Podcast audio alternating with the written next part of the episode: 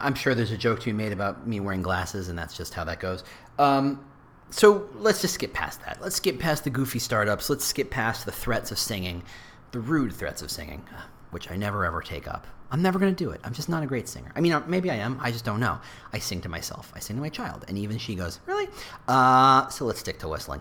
Anyway, employer brand, as we've discussed on so many different levels in so many different ways, is a weird job. It involves so many different skill sets and so many core competencies and influencing so many different teams. And there's such a weird, you have to touch all these places and spaces and people that it's very easy to get lost in the weeds. It's very easy to completely forget the forest and just stare at each individual tree and just wondering why you're not making the impact you want to make. So I want to offer up a way of thinking or a way of seeing, really, more than anything else, how you're approaching the job that will allow you to better prioritize what you're doing, to better focus on making an impact at each individual level and ensuring that all the pieces kind of add up to more than the sum of their parts. It is a kind of alchemy where 2 + 2 = 47, and that's the kind of alchemy you should be trying to achieve every single day.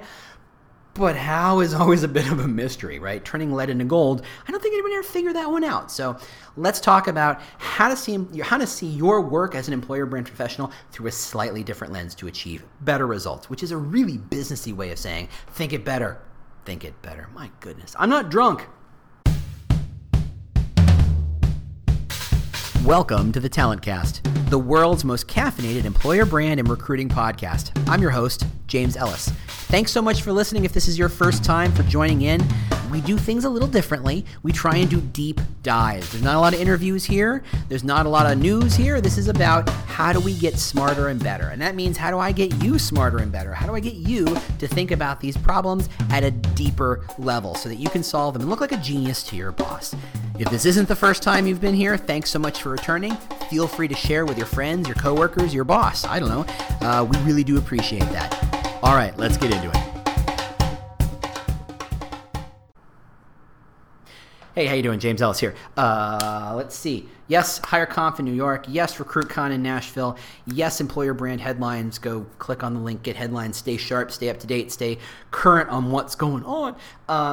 Also, like I said last time, the third birthday, the 3-year anniversary, whatever you want to call it, is coming up in about a month and a half. And if you've got a subject you'd like me to revisit, let me know. We've got 3 years of history of stuff I've talked about, and some of the stuff on the earlier episodes I'm glad most people don't listen to anymore because they were bad. But I'd love to revisit. If there's something I missed or something I didn't make clear, because this is an unscripted kind of bouncing around, just goofy in my head kind of podcast, there's plenty of times in which I think I'm being clear, but I'm completely not being clear. So if there's something you'd like me to revisit, let me know on the Twitter, @TheWarForTalent, on the website, on LinkedIn, on the forums, all those places you can find me. Let me know. I'd love to kind of wrap up the end of the year with kind of cleaning up some of those things, as well as a conversation I have got to schedule, and I haven't done that yet, so there you go. Anyway, let's talk about what we do. Like we said, and I've written about this, both the Employer Brand Manifesto, the 16 core competencies I wrote with the Talent Brand Alliance, the sense that our job is very, very strange and messy, right? If we were product managers, yes, that's a pretty messy job. It's a pretty complicated job, trying to understand what consumers want, how consumers act, what their needs are. That's a lot of messiness, and then how to kind of forge that with what technology can do or what the future is going to bring and how do you skate to where the puck's going to be. It's not an easy job in no way, shape, or form. Project management, as a different than product management, project management, seeing all the tiny little details and kind of weaving them together to make sure things happen on time in the right order, et cetera, et cetera. Whatever your job is, aside from ours, it's usually pretty well defined. If you're driving a truck, everybody knows what it means to drive a truck. If you're a nurse, everybody knows, for better or for worse, what it means to be a nurse. Yes, it's not an easy job. I'm not pretending it's an easy job. I'm saying it's a pretty well-defined job. Our jobs are poorly defined. A lot of us, as I meet you and talk to you and engage with y'all, I'm realizing that no one told you how messy these jobs were going to be, and you are in the process of learning that, oh gosh, I need to be good at video. Oh gosh, I need to be good at ads. And oh gosh, I need to learn how ATSs work. Oh gosh, I need to understand how referral codes work. And oh gosh, I need to, and that list goes on a very, very long time. There's a reason why the Talent Brand Alliance and I came up with 16 core competencies. There were plenty of things that we didn't consider core that you could be good at and would bring value to. We just didn't get to that. It's a lot of stuff. It's a lot of stuff. And we generally end up being a bit of generalists. That's a weird sentence. Because we can't just become an expert at one thing or two things. We have to be understanding how all these different pieces work. If you're good at something, if you have expertise in video or content or ads or writing or whatever, great, you're going to use it. And in fact that you are strong in that area means you're probably going to go to the well a little more often than I might if I don't have strength in that, right? I don't like to go to video because I'm not great at video. Yes, I have great video partners I love to work with, but I'm not great at video. And I'm kind of a control freak that way, which is complicated because that's weird. But if I'm great at video, I'm going to make every answer is going to be like, well, how do I turn that into a video? Because I love making video and I'm good at video. If I'm a content guy, which I think I am, everything's about content. If I'm an ad guy, everything's going to be about ads. If I'm a whatever it is, I'm going to leverage the tools I have. And I think a lot of employer brand people, or people who are getting into the profession, if we want to call it a profession half the time, that's a bit of a stretch. Sometimes it absolutely does feel that way. But for people who are getting into it, they're starting to realize you have to bring a lot of stuff to the table. And that means the offshoot of that, the knock-on effect of that is you have to juggle a lot of balls. There's a lot of spinning plates to this. You can't just say, I'm going to increase the Glassdoor score. I mean, that's good. You should. That's probably helpful on some level, on some jobs and some parts of the company. And increasing your Glassdoor score is not usually a bad thing, but is it the only thing? No. And even if it was, there's no switch you hit to make it go up. The process of encouraging people to write better reviews, stronger reviews, more aligned reviews is a complicated, messy one. It involves talking points. It involves content strategy. It involves communication. It involves maybe even internal ads. It involves all these things. Heck, make a video about why people should do it. It involves a lot of pieces. So consequently, we get lost. I get lost sometimes. And I'm going to assume that there's a lot of you like me, where there's so many things going on, it's hard to remember where to focus. It's hard to remember and understand of all the things we could be doing, what should we be doing? Where does it provide the most value? And I'm going to provide a bit of a mantra, for lack of a better word, or for lack of a better phrase. A mantra on how to approach what you do. To do a couple of things. One, you want to make sure you're focusing on the right projects. You're doing good work. You're doing strong work. You're doing it what you're supposed to be doing. Two, you want to make sure that each individual disparate project is driving towards the same goal. And three, you want to give people a platform so that when they do good work and they do work and it aligns and it adds into yours, it's lined up and aligned to make sure that everybody's, again, sailing to that same North Star. So here's the mantra, and I want to make sure I get this right because I've written this down, and it's kind of in my head in a fuzzy way, but I want to make sure I got it crystal clear, and it's this. Does this thing, project, campaign, idea, ad, whatever it is, does this thing increase the perceived value of the brand? Okay, not earth-shattering by any stretch, but really semi-profound. And every time I think about it, I go, yeah, that's how it's going to help me kind of stay in line and stay engaged. Is this thing I'm doing, or is the way I'm doing this thing increasing the value of the brand?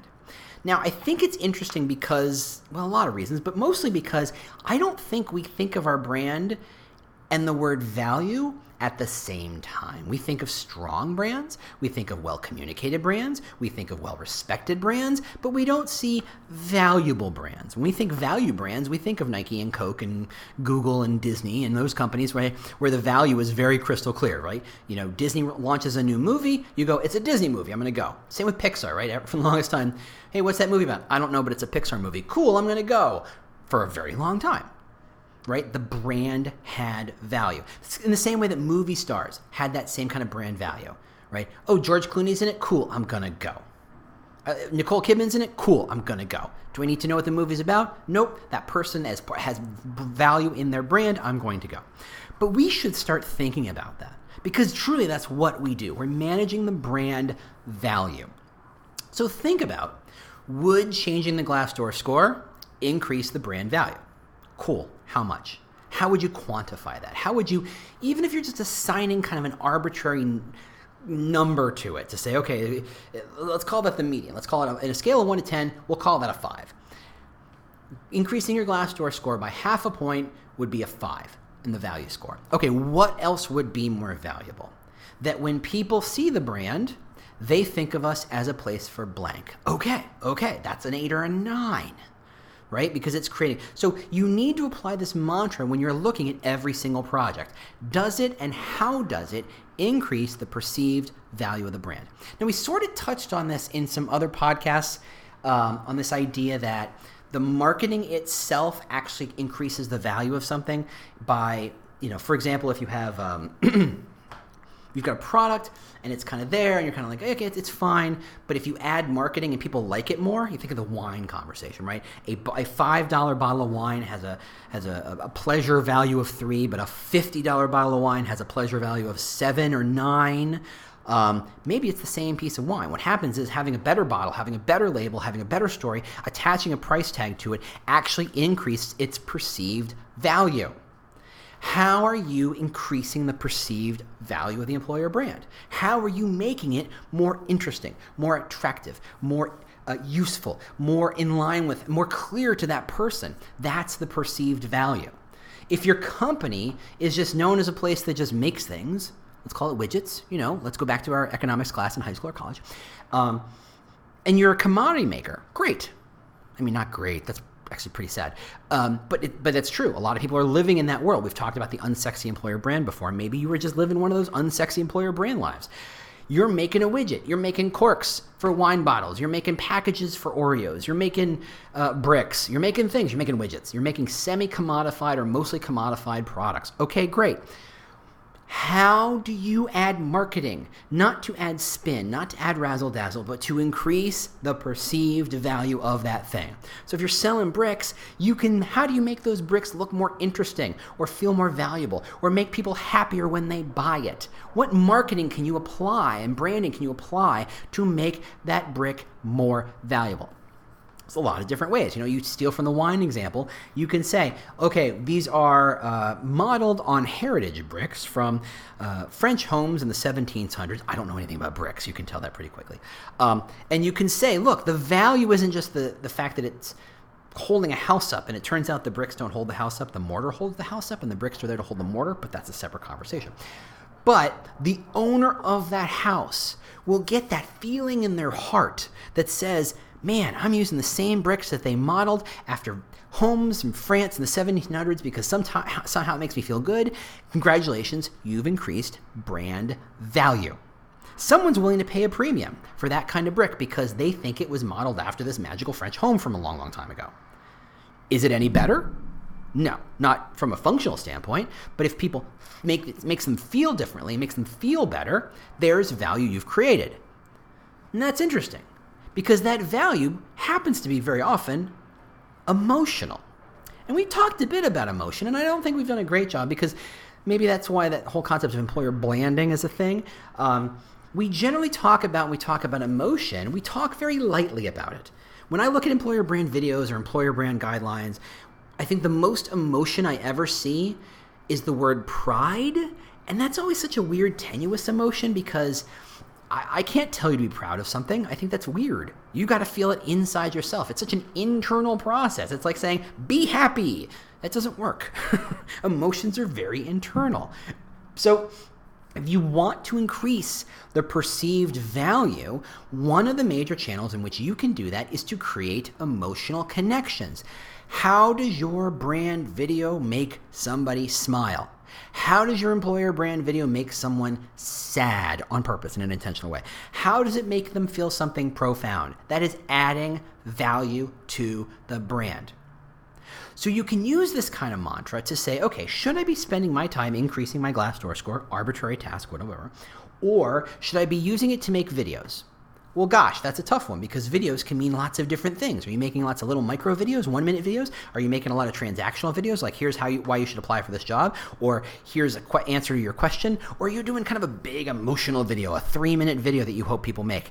If you make a 3-minute video, how can you be sure that you're going to do it well enough that people are going to feel an emotion, right? I'm reading the reviews from the most latest Stephen King movie, The It Part 2, whatever. People are like, it's not scary. They made it such that it wasn't scary. The source material is very scary. The original was very scary. And everybody's like, this one's just not that scary.